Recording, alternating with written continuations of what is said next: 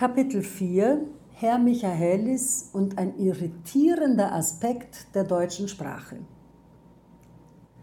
Nachdem Herr Michaelis seine Einwilligung zur Bürgschaft gegeben hatte, gingen Susi, seit Beginn des Projekts die Sprecherin der Gruppe, und ich zu ihm, um die Formalien zu klären. Natürlich sprachen wir Deutsch mit ihm, wobei ich mich darum bemühte, nicht aufzufallen. Denn während der Adoleszenz hatte ich absichtlich vergessen, dass ich diese Sprache konnte. Sicher eine pubertäre Haltung. Man begehrt gegen alles auf, was an die Eltern erinnert. Aber das ist doch ganz normal. Zurück zur Sitzung mit Herrn Michaelis. Susi eröffnete das Gespräch.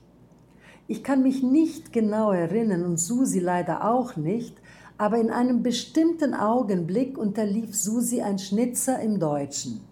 Sie verwechselte nur mit erst. Ein typischer Interferenzfehler für Leute, die Portugiesisch sprechen.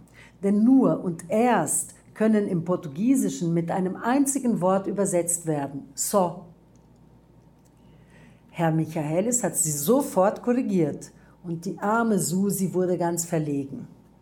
Wie gesagt, Susi ist ein Ass und in der Tat eine tolle Deutschlehrerin. Doch sie wurde rot bis in die Haarspitzen, denn jemand, der beabsichtigt, diese haarige Sprache zu lehren und noch dazu einen Deutschkurs zu gründen, kann sich eigentlich nicht solche Anfängerfehler leisten. Zumindest war das damals ihre Meinung.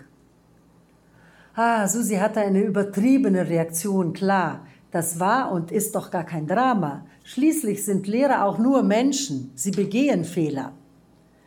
Naja, Susi hat diesen Lapsus nie vergessen, obwohl die Sache bereits 40 Jahre zurückliegt. Das Schöne an dieser Geschichte ist jedoch, dass sie happy endet.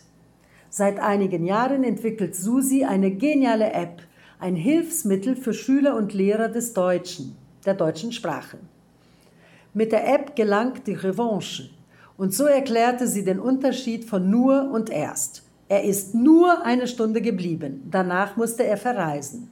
Er ist erst 30 Jahre alt, obwohl er viel älter aussieht. Das ist doch ein super Gefühl, ein Trauma auf diese Weise zu überwinden, nicht wahr?